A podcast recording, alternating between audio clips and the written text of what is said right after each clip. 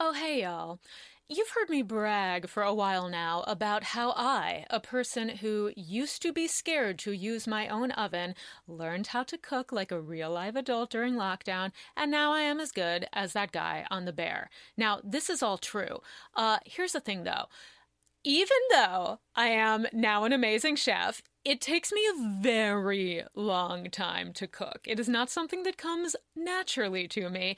And lately, my life has gotten way, way, way more busy, and I do not have the time to devote to cooking like I used to. That is why I am so deeply excited about the pod's new sponsor. They came along exactly when I needed them. I am talking about Factor. Let me tell you a little bit about Factor. Factor's delicious, ready to eat meals make eating better every day easy. Wherever tomorrow takes you, be ready with pre prepared, chef crafted, and dietitian approved meals delivered right to your door. You will have over 35 different options a week to choose from, including keto, calorie smart, vegan and veggie, and more. And there's even more to enjoy with over 55 nutrition packed add ons that help make your weekly meal planning even more delicious. Y'all, do you understand how amazing it is to have a microwave meal that that tastes like I spent hours cooking it, but it comes pre-prepared? One of my favorites that Factor sent me was roasted garlic butter salmon with celery root cauliflower mash and parmesan broccoli. And it just came like that. I didn't have to cook it. Y'all, what are you waiting for? Get started today and have a feel good week of meals ready to go. Here are some facts. Factor they make two minute meals. Fuel up fast with Factor's restaurant quality meals that are ready to heat and eat whenever you are. They also do snacks, smoothies, and more. Discover a wide variety of easy options for the entire day, like breakfast, midday bites, and more. Sign up and save, y'all. Factor has done the math. They are less expensive than takeout, and every meal is dietitian approved to be nutritious and delicious. Factor is the perfect solution if you are looking for fast, upscale options done easily. They're also flexible for your schedule. Get as much or as little as you need by choosing 6 to 18 meals per week. Plus, you can pause or reschedule your deliveries anytime. We are talking no prep, no mess meals. Factor meals are 100% ready to heat and eat, so there is no prepping, cooking, or cleanup needed. What more do you need to hear? Y'all, head to factormeals.com slash comingoutpod50 and use code comingoutpod50 to get 50% off. That's code comingoutpod50 at factormeals.com slash comingoutpod50. Get 50% off! Bye.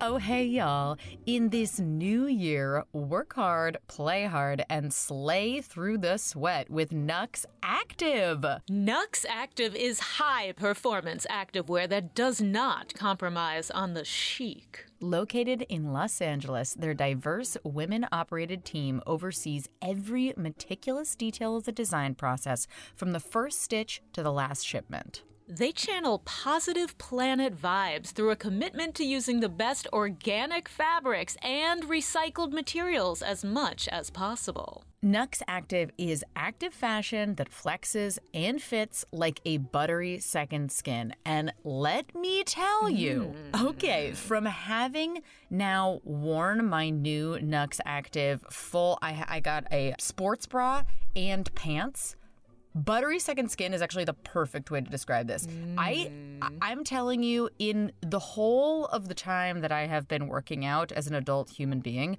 I have never put on such a comfortable workout outfit. Like to the point where I was like is it appropriate for me to wear this to my dentist today? That was a real thought that I had because it is that comfortable. So power through Pilates, dare to reach your HIIT goals and strive for that extra rep in Nux Active. Run, do not walk. Run over to nuxactive.com. That's N U X A C T I V E.com to check out the latest collection and energizing colorways and as a special gift to you, take 20% off your purchase with promo code COMINGOUT20 at checkout.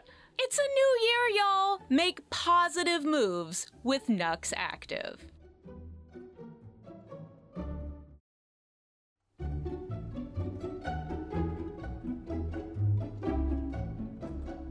Oh, hey, y'all. Hello. Welcome to Coming Out with Lauren and Nicole. We are a weekly podcast where we most often have queer folks on from all walks of life and they tell the tales of how they came out to friends, family, and the world at large. Because who doesn't love a coming out story in Indeed. general? In general. Mm-hmm, and mm-hmm, mm-hmm. sometimes on this podcast, um, you, dear listeners, get just me and Lauren bringing you a special message, a, a special. A special edition of the pod, wherein Exactly. Yeah, we we're like to deviate a little for Exactly. special occasions. we spice it up. We're not beyond that, you know. It's been we've been going for four and a half years. You got to add some spice. You got to keep it spicy. We gotta keep this love alive. Yeah, we gotta keep the love Valentine's alive Day. the day after Valentine's Day. Oh, what a rough day for many people, I'm sure. Anyway, so um, today um, we actually are bringing you a special Black History Month episode. Lauren and I discussed how we wanted to approach Black History Month as there is so much to learn about uh, Black queer people in history and the intersection of the civil rights movement and the LGBTQ movement and all of that. And we decided that instead of having on um, a Black queer person to educate us, because that feels wrong and weird, that we would not only educate ourselves, but share some of our findings with y'all. Um, and specifically share the stories of uh, a few Black queer people in history, uh, present day and past, who have actually had an impact on me and Lauren personally. Um, some of them you might have heard of, others almost certainly not. So we are very excited to share uh, to share this and just to celebrate Black queer people who uh, are incredible and have had a huge influence on.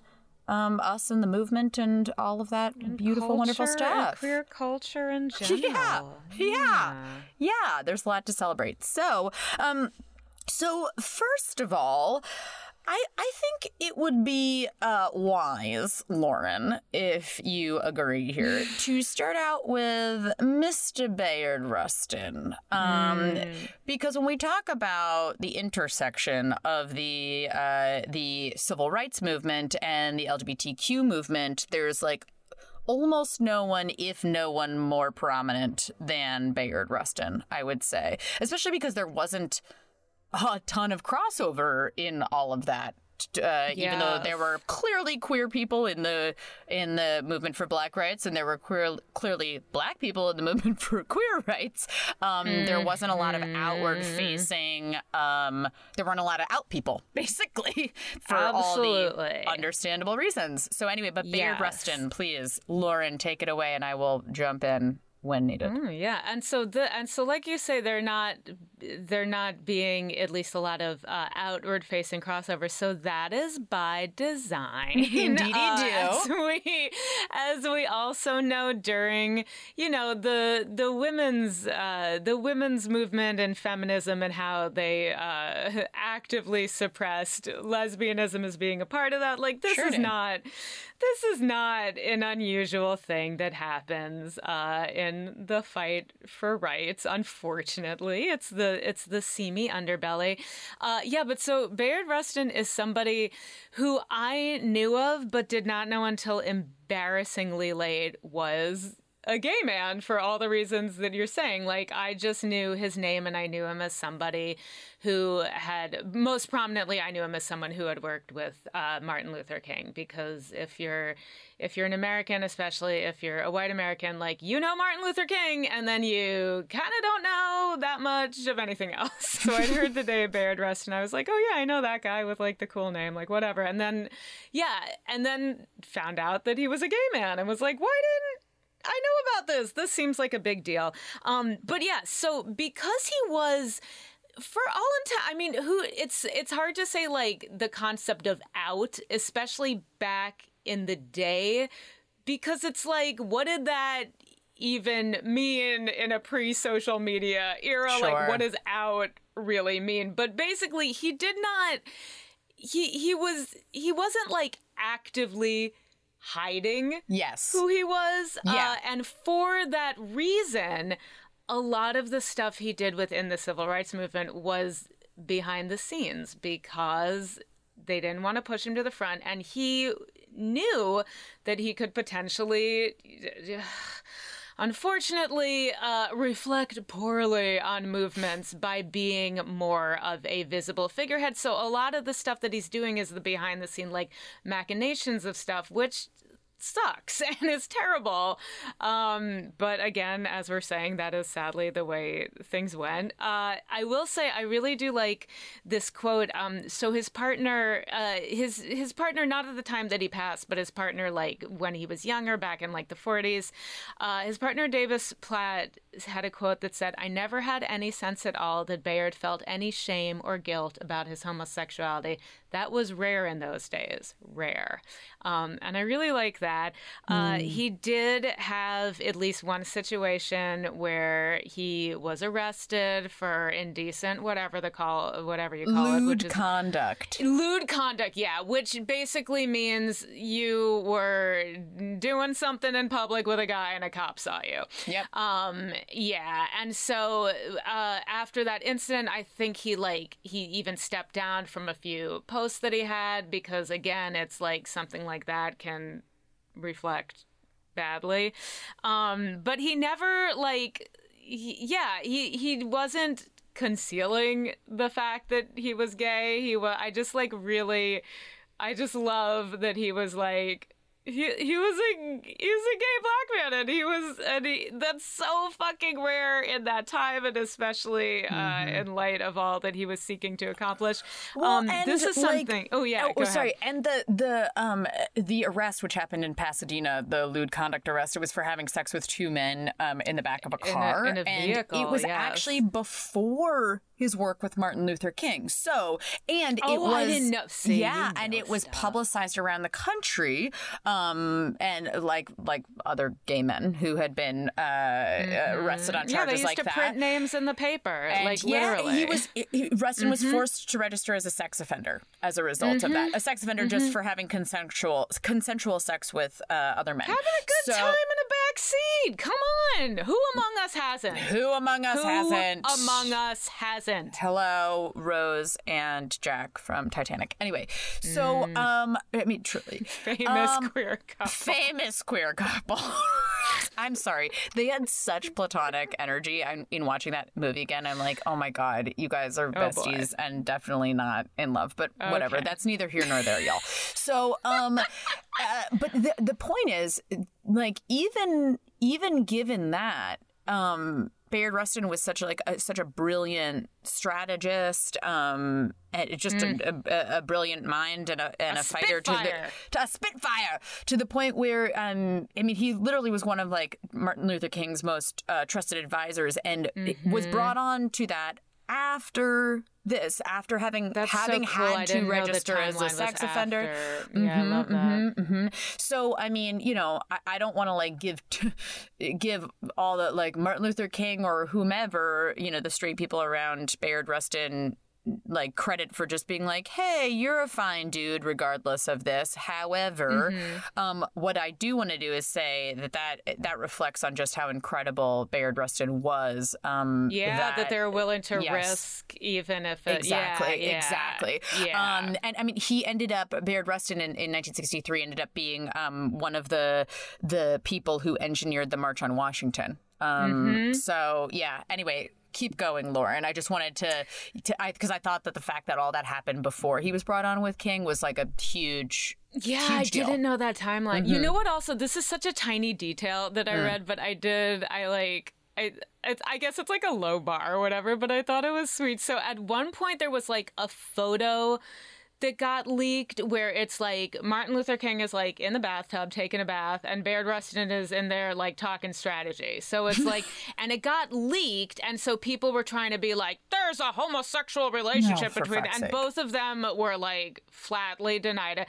But when I read that I was like I love that like even though he'd had this arrest and he wasn't out homosexual, Martin Luther King was like I got to take a bath man like let's talk about like I just like for that era I feel like it's really cool that like he was chill about just having an out gay man talking strategy while he's having a bath. You know, Well, like I don't totally. know that that made my heart a little warm. I just I, think that I that's uh, completely agree with that one. I it mean, made it just me feel like he was treated fully as an equal Yes. and like not like some weird deviant pervert. Like I just I I liked that weird little detail. I thought it was no, I I think I think that's actually that's actually really cool. That's awesome. Um, Um, and then the go ahead. other thing I I wanted to mention because this is just a wild like we again forget how recent all of this terribly shitty history is. So um his partner who he had uh, at the time that he passed was uh, a man named Walter Naegle who is currently running his like uh, federation or foundation what, whatever it is that's in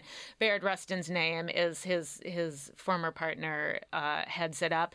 Um, and so in 1982, you know, gay marriage obviously not legal. Uh, so Rustin legally adopted his partner, who at the time was 30 years old, but that was the only way to have any sort of legal. Wow.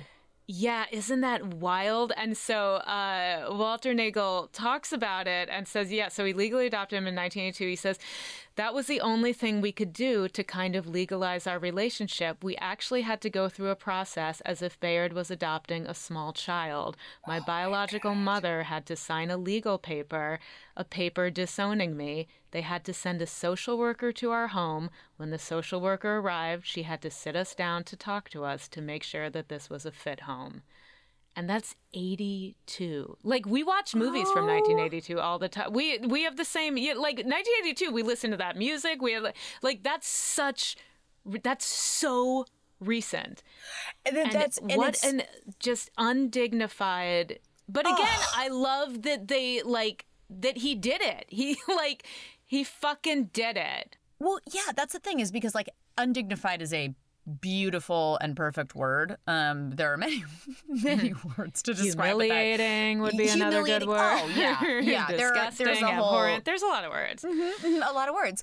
Um, but but just yeah, the the strategy behind that to go, Yeah. Mm-hmm. okay, fuckers, you're not gonna let me have a legal relationship to the person I Mm-hmm. love, um, like all of my heterosexual Mm-hmm. brethren. Fine, I'm gonna fucking adopt my partner so that we can so that we can like visit each other in the hospital Yeah, and have legal caretake and have le- protections and yes, be able. have- yeah, just oh god. Oh my god! I mean, Yeah. yeah, it, uh, it, awful and also like good on you, Bayard Rustin. Yeah. way to fucking stick it to them. Uh, and so, yeah, so the very last thing, just to close it out. So, obviously, huge figure in the civil rights movement, even if he uh, was, you know, behind the scenes, like we talked about. Uh, and, and it wasn't until the 1980s that he, like, actively, like, very visibly started um, being involved in the gay rights movement. Um, and uh, in fact, and you know, he equated the struggle of of LGBT folks at that time to the struggle of black people during the civil rights. He saw he drew parallels to that and like and saw that. Um, he was asked in 1986 if he wanted to contribute uh, to a book. Uh, it was called In the Life, a Black Gay Anthology, and he actually declined. And the reason why he said, "I was not involved in the struggle for gay rights." Rights as a youth. I did not come out of the closet voluntarily. Circumstances forced me out. While I have no problem with being publicly identified as homosexual, it would be dishonest of me to present myself as one who was in the forefront of the struggle for gay rights. And I just think, like, what a, what a, like, it's just like the modesty, because I would argue, like, we've been talking about just being out at that time, I think is participating. And, and I do feel but even so he he said like i don't belong in this book you know and it's just like dude you i i just i just think like I don't know. I don't know if yeah, that's like sad not... or like or or or beautiful because he he didn't feel like he was a pioneer, but he was. So yeah, I don't know. I just think he's a very cool guy. I totally agree. I mean, there are uh there's not just one way to be an activist. Absolutely. And like context yeah. is absolutely everything. Yeah. Not to mention that even ju- even in fighting um, in being such a prominent figure in the civil rights movement, um, you know, how many black queer people God, were helped as a result of just of that course. LGBT movement aside, you know? I mean, so anyway, hero obviously and yeah. um uh FYI, he was in 2020 mm. Fuck, oh, it yes. took a long time, yes, but yes, yes, he was posthumously pardoned Mhm. by Governor Gavin Newsom um, for the uh, the arrest, the lewd conduct arrest that happened in Pasadena all those years ago. Mm-hmm. Um, so you know, took fucking long enough, but uh, at the very least. Posthumously, record was wiped clean, and I do want to say on that note, um, there are still there's currently a state senator in California um, who is queer. I know this because I did uh, like a, um, an Equality California um, Institute leadership program, um, and we got to talk to like a lot of LGBTQ people in, in various positions of leadership in California, and this one state senator, like it's been his mission to um, try to uh, pardon or like expunge the records of so many Oh. gay people, specifically gay men in California, who still to this day are registered sex offenders for stuff exactly like what happened to Bayard Rustin. So Yeah. it's literally still a problem. anyway, and I mean that bars people from from getting jobs, from being able to live in certain neighborhoods, like all of that. I mean, it's just anyway, it's appalling that we're still fighting this fight. But anyway, here we are. Ooh, and Um, small because you just mentioned yes. it. Tiny shout out if you do live, uh, if you do live in the great state of California, uh, there is a queer black woman who is uh, running for city council. If you live in CD6, uh, Hell the, yeah. yeah, the primary runoff is happening in April. General election is going to be in June. But check out Antoinette Scully. Just Google the name Antoinette Scully if you uh, if you live in Los Angeles. Or if you just feel like contributing, Or if you just yeah, if you just feel like contributing hell to the campaign of a an out black queer person. Absolutely, Um, excellent there point. you go. Excellent yeah, point. no But matter yeah, where you are. do do check Um, her out. Amazing. All right. Uh, so we are uh we're gonna we're gonna shift gears a little bit to somebody that um y'all probably have not heard of. Um this was this is my was my person where I was like, I want to talk about her. Um so back in oh 2002 because it was my senior year of high school. For a friend's birthday, we went to the city and saw Def Poetry Jam um, on Broadway, which yeah, uh, I which used to was, watch that on HBO. Right? cool. Yeah, exactly. It was amazing. There, it was on HBO. You could probably still find. I mean, you certainly can find it on YouTube. If Oh, you just, it's like, all over YouTube. Google. Yeah, Def Poetry Jam.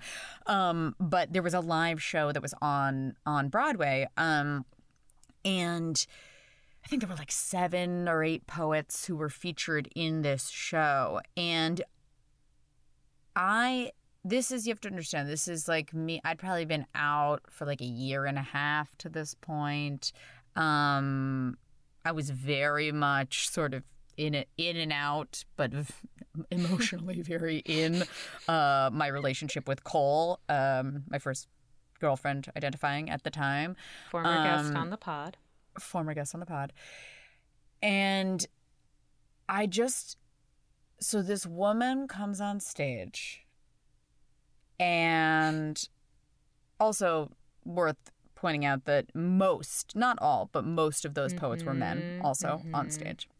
So this black Asian Jamaican New Yorker woman comes out on stage and she's probably all of she's tall but she's probably all of 110 pounds with like this like tank top this like super low cut like red tank top and these awesome like just like just like almost like like like warrior pants. I don't even know how to put it. And she comes out and the voice that comes out of this woman just she starts talking she starts doing spoken word poetry um, and it becomes clear uh, via her words almost immediately that she is a lesbian. Um, and of course my young queer ears are like and so not only am i looking at this woman who is just like the power that she uh, brought on stages uh, mesmerizing, um, regardless of how she identifies. And then she's talking about how she's a black, queer, feminist, lesbian, and um, and I, I could, I could not. I went home and I could not stop thinking about her. I looked up like mm. everything that she was that that I could find on her. I mean, and her name is Staceyann Chin. Um, she is uh she's now she's 50 i think now um but she she had this one she had a, has a I mean, she has many, many poems, and she is very outspoken. She's a very outspoken activist, um, not just in the queer community, but very much uh, in the Black community. She moved from Jamaica to the States um, when she was a, a teenager um, because she thought it would be easier to be gay here. Mm. Um, and mm. what she found is that it was super hard to be black here.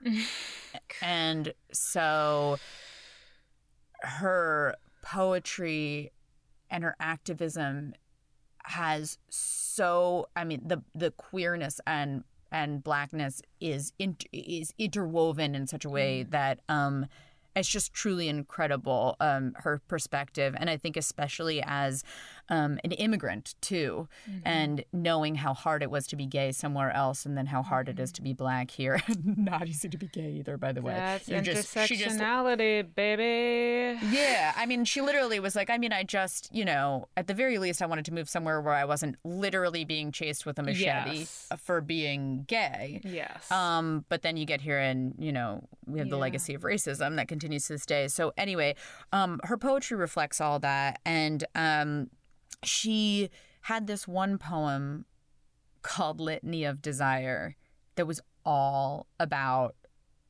what it is to have sex with a woman and specifically with her lover at that time mm. and her it is it's interweaving the spiritual and the spiritual experience of that um, with the physical.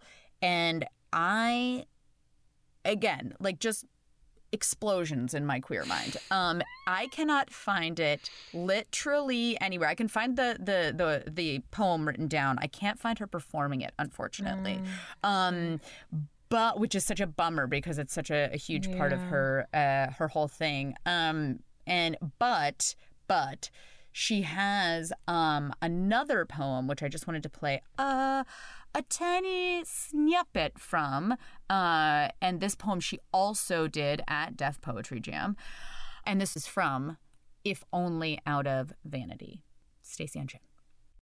And most days, most days I do not know what I will be like then, but every day, every single day, I know what I want to be now that voice that makes Giuliani so scared he hires two butch black bodyguards. I want to write the poem that the New York Times will not print because it might start some kind of black or lesbian or even a white revolution. I want to go to secret meetings and under the guise of female friendship, I want to beg the women of those young and eager revolutionaries with too much zeal for their cause and too little passion for the women who follow them from city to city, all the while waiting in separate rooms. I want to be 40 years old and weigh 300 pounds and ride a motorcycle in the wintertime. Four hell-raising children and a 110 pound female lover who writes poetry about my life and my children and loves me like no one has ever loved me before. I want to be the girl your parents will use as a bad example of a lady. I want to be the dyke who likes to fuck men. I want to be the politician who never lies. I'd like to be that girl who never ever cries. I want to go down in history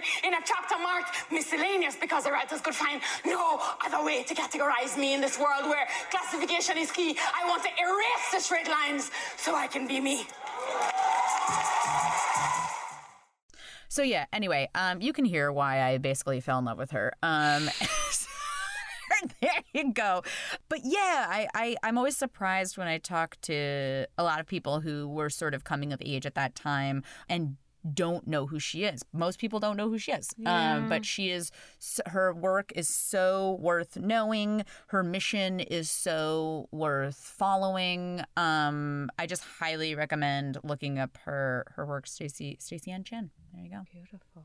Okay, so speaking of people who uh, who d- have not properly gotten their due, but who people should know. so as as as many of you know, especially if you follow me on Twitter, I am obsessed with uh, the, the Laurel Canyon folk scene. Uh, it, musically, that's like what I listen to Joni Mitchell. I listen to Crosby, Stills and Nash. That's like that whole era uh, is my jam, um, and it is a very white era of music.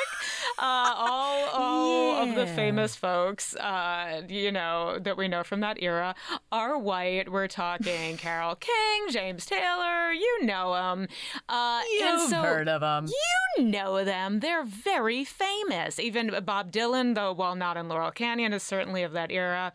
Um, but, okay, so I listen to, you know, like Pandora and stuff like that. Uh, and it introduces me to new artists because it will group people who are sort of of that era and in that category. And that is how I discovered uh, Joan Armatrading, uh, who is uh, a British woman. Uh, but so she she is someone who is the contemporary of everybody who who I just mentioned. like a little bit later, but like she was doing stuff at the same time, um, and she is someone who was not really known to people. Uh, she okay, she's like a rocker chick, but like with a. It's so hard to describe her music. Uh, she is she is a lesbian. She is somebody who was always very private about her personal life, but again, not not closeted, just like not she was she was private about her life, um, but she is known to be a lesbian, very embraced by the lesbian community. Uh, uh, civil partnership with her partner, in I think 2011. So not concealing it. Uh, her music um, is she writes often about like love and relationships, and she does write her own music. She is a singer songwriter, so again, in the same ilk as Joni Mitchell and all of them. Um, and if you start listening to Joan Armatrading's music, I feel certain you will recognize songs. One primarily because for anyone who bought the soundtrack to the L Word season one, which I did, she has a song featured on it. It's very prominent because it's her song about about cheating, about having an affair, and it's used in the pivotal scene where Bette uh, first kisses mm-hmm. someone who is not mm-hmm. Tina. So very mm-hmm. controversial. Uh, but yeah, so I started listening to uh, Joan Armatrading's music because it would pop up when, you know, I had on a Pandora station for like one of these other people who I mentioned. And I, she's just, she's really fabulous. Uh, I think without her, there's no Tracy Chapman. Is basically what it comes down to in terms of a a lesbian black woman singer songwriter, you know, singing her own songs about love. Uh, and it just bums me out that she is not well known the way all of those other artists who I mentioned are. She's still alive and kicking. She's like 72. Woo! She's living a fucking great life. Uh, and I just really encourage folks to listen to her music. The the lesbian community has always loved her, so she's always been like an underground sort of niche artist. Um, but she deserves more than that. Uh, and I'm just, I just, yeah, I just wanted to shout her out as someone who loves music of that era. She's someone who doesn't get her due. Um, and then I'll really quickly piggyback on that and mention one more person who folks should know. Uh, so, okay, Cheryl Dunye, and I hope I'm pronouncing her last name correctly uh, it's D U N Y E, uh, is known as the first out black lesbian to ever direct a feature film. Uh, that film is 1996's The Watermelon Woman. Uh, if you're familiar with hey. actress Guinevere Turner, that is, I think it might be the first movie she. I don't know if it's her very first movie, uh, but she's she's very she's quite young in it, and it was like around the time of Go Fish which was what Guin Turner broke out for. Um, but yeah, uh, so Watermelon Woman is definitely an indie film to check out. I remember the first time I saw it on like IFC or something like that. Um, and I just just Google it and and look up what it's about but the yeah it is just the intersection uh, of of being a black lesbian is I, that's literally what the film is about and again this is 1996 so this is not like th- this is not oh yeah people are doing stuff about this. No this was this was a, a huge deal uh, and something that you should add to your canon of queer films if you are not familiar with it. Another thing that should be that should be well known and unfortunately is not. So those are my two like under the radar uh, black lesbians who deserve more than they got Love it. I will be listening to that music yeah, and I will be watching that oh, film. Oh, you gotta I'm a, see I'm a Joni Mitchell woman. person too. I'm well, I'm a Laurel Canyon person. It's yeah, funny, like Joan Armatrading yeah. is more of a rocker. Like she's also a really good guitar player, but like you'll Love see it. why she's Love it. grouped in with that era. Like she definitely she grew out of she grew out of that. I love it. Love it. Hells to the yizzle. Oh hey y'all. You've heard me brag for a while now about how I, a person who used to be scared to use my own oven, learned how to cook like a real live adult during lockdown, and now I am as good as that guy on the bear. Now, this is all true. Uh, here's the thing though. Even though I am now an amazing chef, it takes me a very long time to cook. It is not something that comes naturally to me. And lately, my life has gotten way, way, way more busy, and I do not have the time to devote to cooking like I used to. That is why I am so deeply excited about the pod's new sponsor. They came along exactly when I needed them. I am talking about Factor. Let me tell you a little bit about Factor. Factor's delicious, ready to eat meals make eating better every day easy. Wherever tomorrow takes you, be ready with pre prepared, chef crafted, and dietitian approved meals delivered right to your door. You will have over 35 different options a week to choose from, including keto, calorie smart, vegan and veggie, and more. And there's even more to enjoy with over 55 nutrition packed add ons that help make your weekly meal planning even more delicious. Y'all, do you understand how amazing it is to have a microwave meal that that tastes like I spent hours cooking it, but it comes pre-prepared? One of my favorites that Factor sent me was roasted garlic butter salmon with celery root cauliflower mash and parmesan broccoli. And it just came like that. I didn't have to cook it. Y'all, what are you waiting for? Get started today and have a feel good week of meals ready to go. Here are some facts. Factor they make two minute meals. Fuel up fast with Factor's restaurant quality meals that are ready to heat and eat whenever you are. They also do snacks, smoothies, and more. Discover a wide variety of easy options for the entire day, like breakfast, midday bites, and more. Sign up and save, y'all. Factor has done the math. They are less expensive than takeout, and every meal is dietitian approved to be nutritious and delicious. Factor is the perfect solution if you are looking for fast, upscale options done easily. They're also flexible for your schedule. Get as much or as little as you need by choosing 6 to 18 meals per week. Plus, you can pause or reschedule your deliveries anytime. We are talking no prep, no mess meals. Factor meals are 100% ready to heat and eat, so there is no prepping, cooking, or cleanup needed.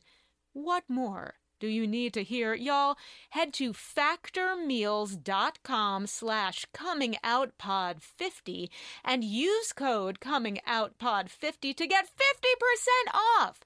That's code coming out pod 50 at factormeals.com slash coming out pod 50. Get 50% off! Bye.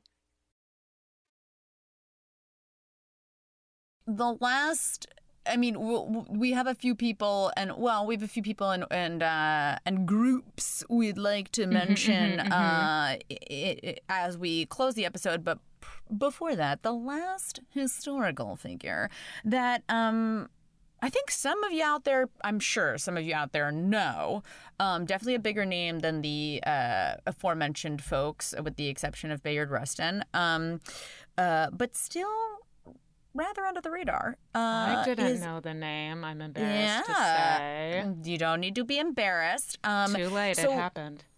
little little fact about me um, in terms of eras of history that i'm like kind of obsessed with um, and maybe like an enamored enamored by is a good way of putting it um, like the 20s through 40s are are really big for me. Like whether it's like the Harlem Harlem Renaissance or old Hollywood or like the combination of all of that. Like to me, there's something very uh yeah, like jazzy, romantic. I love mm. the music. That's I love the your style. Laurel Canyon folk era. That's my it. Laurel Canyon era. I, I I love it. Like I love I love the architecture, like Art Deco. I'm like just very into a lot that was happening between like 1920 and and uh, through the through the 40s. 40s. Um, so a few years, several years ago now, as a result of some like boopity boops, I don't know, research I was doing um, on, queer people from that era, um, I came across Gladys Bentley.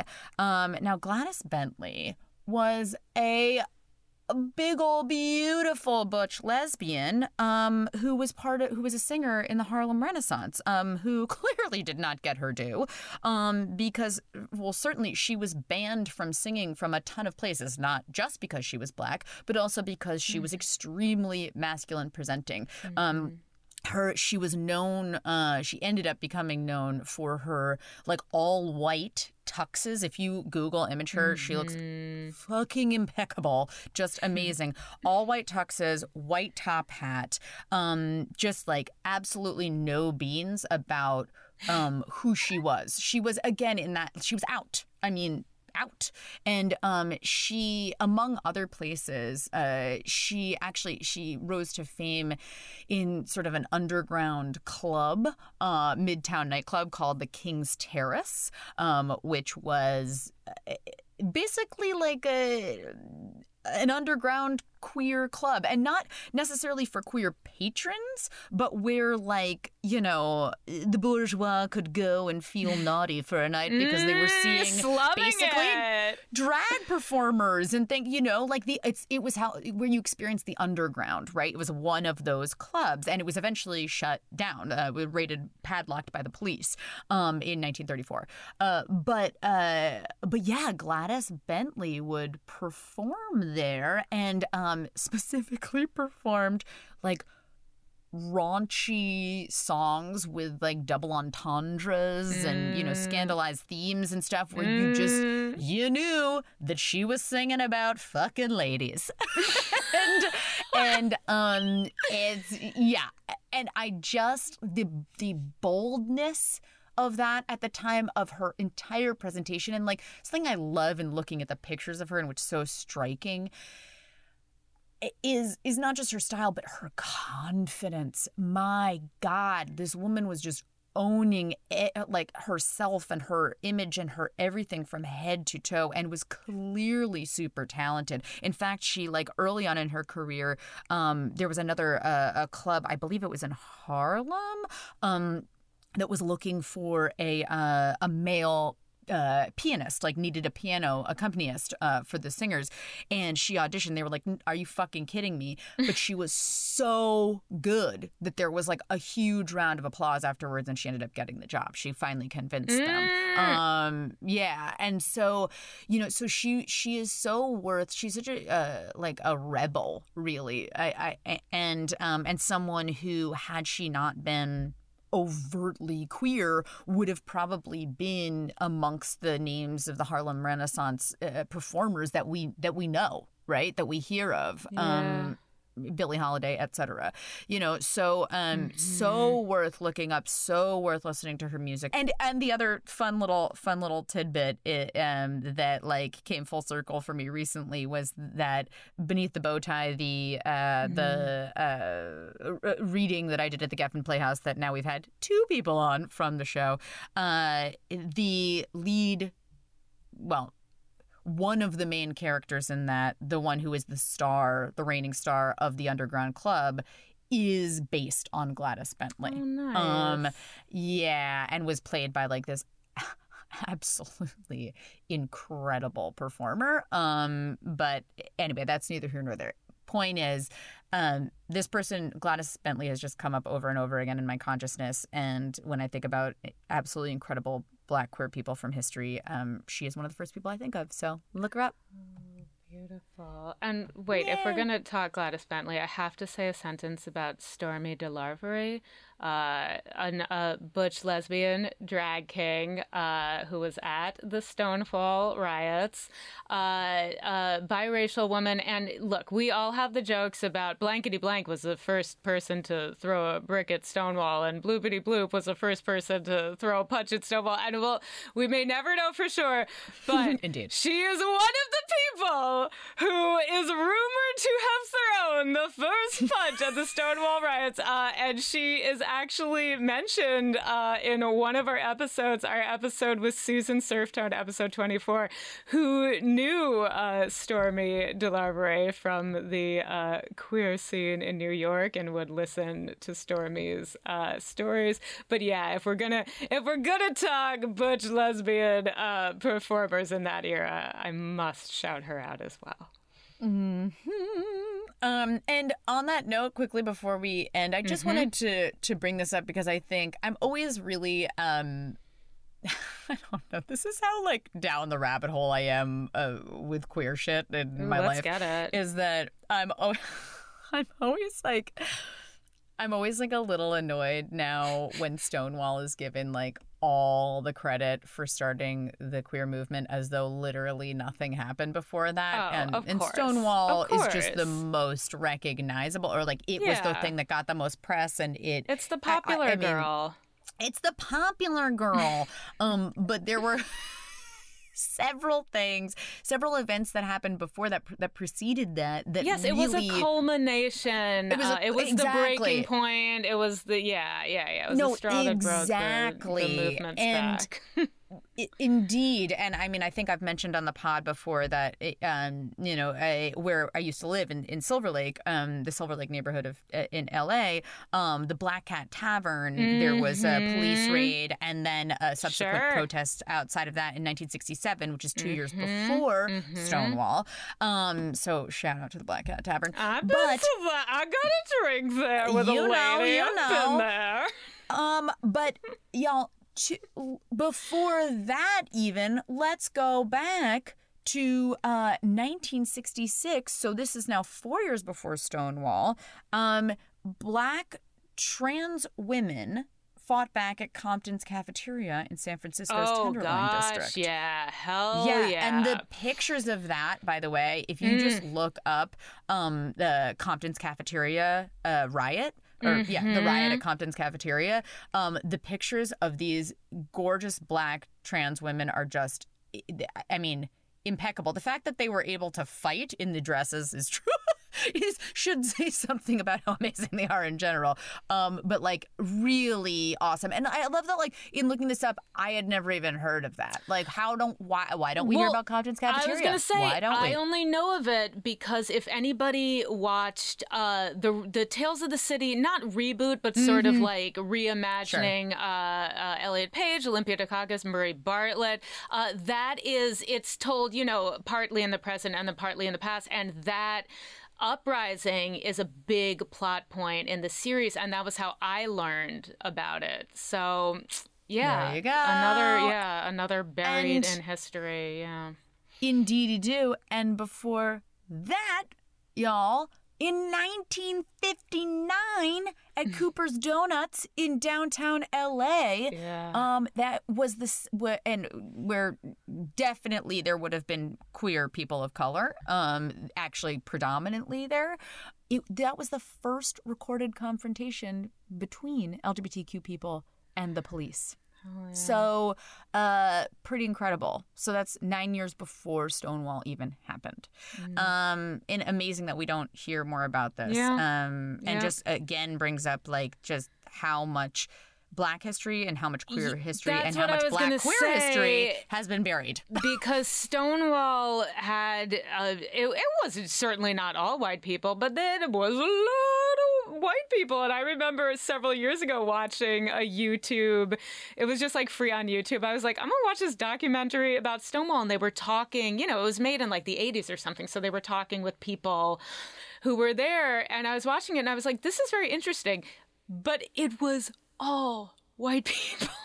there was fuck's not a single black person in the documentary and I was like, ah, this shines some light on why this is the face on why everyone knows Stonewall as the first because course. It, yep. So it's just really interesting Of course. what gets remembered in history and why. Um, Oh, yeah. sure. Oh, sure Yeah. thing. And to cap off this whole little going back in time and and talking about the uh, massive influence and um, engineering of the uh, LGBTQ movement um, that that Black people did and do. So. I've been listening to several things this this month about um, sort of the Black Panthers and um, the Black Power movement and um, all of that. And one of the the phrases that was coined in going like into those movements or as a part of those movements is black is beautiful which we've all heard right? Um, but was uh, a, a phrase used by uh, stokely carmichael of the black power movement in um, 1968 at a rally. And in in 1968, same year, just following that, Frank Kameny, a white gay man who is a quote towering figure in the mid in the mid 20th century gay rights movement, right? Okay. Coined the phrase gay is good. Specifically Oopsies. specifically uh we could say inspired by, but co-opted by An homage. yeah. yeah, uh, in homage that gave no credit to No, yes, an appropriation or, or An appropriation sorts. is what it yes, was. Yes. yes. So, um, you know, whenever y'all hear, if you all hear, uh, "gay is good," which of course is not something we really hear or say it much anymore, but you'll, it's littered across like Yeah, I, you see it in history in po- about old the old movement. photographs. You see, Yes. yeah, yeah. You see it a lot. Mm-hmm, so just know that was that was Frank going, "Ooh, that alliteration is nice, and that's a way to reclaim. Let me take black is beautiful and make gay is good." Yep, yep, yep. oh, FYI, that also came from black people. Yeah. Okay. Um. So i- moving, shifting into the present Modern day. day, hell's yeah. Modern day. Um, we just wanted. There were like a few people who really, people and organizations who are really like in our consciousness, um, Mm-hmm. often, uh, who we wanted to shout out uh, for y'all to follow. Lauren, take it away. Yeah, absolutely. So Nicole and I are both uh, big fans of Janaya Future Khan, uh, who we have we've mentioned them on the podcast before. You can go and watch all of their Sunday sermons on their Instagram. And Sunday sermon was like it was like an hour plus Insta live that they used to do every Sunday morning, just talking about whatever the fuck horrors had happened, or sometimes sometimes nice things that had happened the week before. And if you go to their Instagram, which is Janaya the Future, uh, and that will be uh, all everything we've mentioned will be in the show notes. So please check for spelling and links and all that good stuff. Uh, but yeah, if you go to their Instagram, you can see all, like all of these Sunday sermons, or a ton of them are saved, and they say in the little caption what they're about. And just like Janaya is really tremendous at breaking down stuff that has happened, contextualizing it. Um, it's really a dialogue with their followers because, you know, they would be reading the comments as they were going along, answering questions, incorporating. Uh, they've talked about Chappelle and just like any anything that that happened of prominence uh, that was queer, that was black, that was mm-hmm. at the mm-hmm. intersection of queerness and blackness. Uh, I really, really recommend Janaya Future Khan as somebody to be following and paying attention to at this moment Indeed in history. Yeah. Um, and I have one that is just really um, lovely like uh, we've mm-hmm. mentioned on the pod before, but um, uh, twice, twice guest on the pod, uh, Dalila Ali Rajah, mm-hmm, uh, and also a very mm-hmm. good friend mm-hmm. of mine, um, runs an account called Black Queer Joy. It's just at Black yes. Queer Joy yes, yes, on Instagram. It is lovely. Um, Dalila does a beautiful job of curating it, so you know it's lots of like it's wedding pictures, it's family pictures, it's just happy gay roller skating pictures.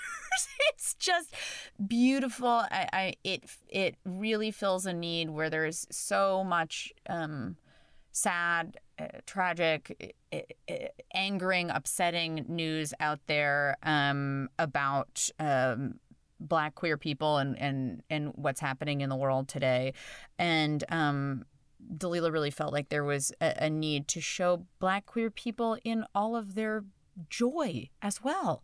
Mm-hmm. And it is yep. such a beautiful account and it brings me joy constantly. And I have more than once followed up and been like, ooh, who's this person and that person and what are they doing? And um, so I just, I recommend it as a little a burst of serotonin in your day. Yes, and last but not least, if you are not already uh, following Raquel Willis, Raquel underscore Willis on Instagram, please do so. Uh, she is a black trans woman. She is an activist, writer, cultural organizer, co-founder of Trans Week. She to me is kind of like the like a modern parallel for a lot of the folks uh, that we have been speaking about. She's mm. she's talking at every march. She, I believe, I first uh, knew about her when she spoke at the the Women's March way back in 2017, but she is just, uh, she's a wonderful voice to listen to uh, at this at this moment. Okay, I lied. This is the last one. That was the last person. This is the last this is organization. An- okay, yes, yeah. yes, yes. Another okay, another follow on Instagram. Uh, an organization called Octavia's Chariot, uh, named for Octavia Butler. Uh, so Octavia's Chariot is a Black disabled led virtual space, um, and I don't know if if every single event that they do is is labeled as uh, queer, but they are very they, they do a ton of queer stuff. They're on the Cuties uh, mailing list, which I've shouted out a million times. Um, and because they are uh, a Black disabled led uh, org, they are still doing everything virtually because of COVID. So wherever you are, in in the world, you can check out their offerings. Uh, they are Octavia's underscore chariot. On the 24th of this month, they have a speed friending event uh, for for, for queer folks. Yeah, yeah, yeah. Not again, not specifically for queer folks, but they're, everything is tagged LGBTQIA uh, on their events. So yeah, I just really yeah, I want to highlight them because um, I think they're doing amazing stuff. And you can do it from anywhere in the world. So follow Octavia's Chariot. So, yeah, y'all, I hope you enjoyed um, this special Black History Month edition of Coming Out with Lauren and Nicole, uh, wherein we educate ourselves and y'all about um, history that all of us should definitely know. And, Yes. uh, it was a, it was a joy uh, not only to talk about some people that I've I've really really admired over the years, um, but to also have in preparation for this um, done some more digging and and learned several things myself. Um, I love these episodes where we get to like to educate ourselves in, um, in order to pass the knowledge on to you, and this one felt very special. So thanks for uh, hanging in there and and, and listening to this, and I hope you got a lot a lot out of it too. And we cannot emphasize enough, you know, like Nicole's saying, go down the rabbit hole, follow some of the people we mentioned. They will lead you to other people, read about these people, and then click the links to the other people.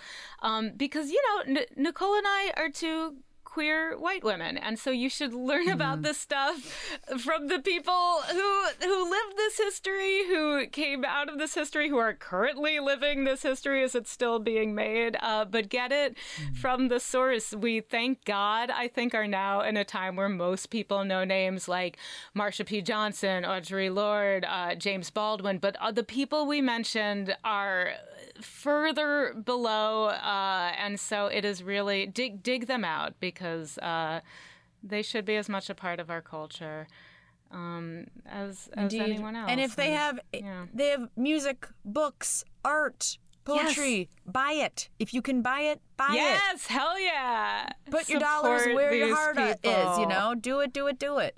Yeah. Um anyway, y'all. Uh so you can find us as always. Mm-hmm. Um I, I am at Nicole Pacent on Instagram. I am at Lauren Flans on Twitter, Lauren underscore Flans on Instagram. We are at Coming Out Pod on Twitter and Instagram. Our hashtags are hashtag Coming Out Pod, hashtag, Hashtag find, found. found Ricky. Ah! we it. found her, Nicole. back. Remember? Oh we did my a whole God. episode with her. Every once in a while, my brain does the thing that's like, we got to find her. Nope, we found No, her. we found her. We She's know we have tabs on her right now. I put a camera in her home. Shout out to our patrons: Sarah Wilson, Jim W, Jack, Kim, Simone, Adri, Tanya, Pooh, Mandy, Tia, Mix, Michelle Forbes, Sammy, Michelle, Kaz, Carmel, Karen Smiley, Aaron Mitchell, Vanessa Hunt, Diego Hernandez, and BeyondClexa.com. If you would like to be on that list or check out any of our tiers of giving starting at $1 a month, you can go to patreon.com slash coming out pod. Um, you can also go to Apple Podcasts or Spotify for free. Give us a five-star rating and a nice review. You can also please do actually share this episode not just with someone who might like it but someone who might also post about it post this episode share it yes, as part of black history month tag tag tag please tag the people that we mentioned. Hashtag them if they're no longer with us or tag them if they're on social media so that other people can follow them in their amazing work. Staceyann Chin uh um wh- who's the Cheryl uh, Dunye is on Twitter because once I I uh, mentioned Watermelon Woman and she liked it and I got excited because she knew I existed. That's amazing. That's so good. That's so good. Yes. Um. So do it to it, and we'll have all that in the show notes too. So so y'all can can just you know yeah. copy and paste or whatever. those notes. Ah, thank you, everybody. Happy Black History Month, uh, and we will talk to you next week. Bye. Bye.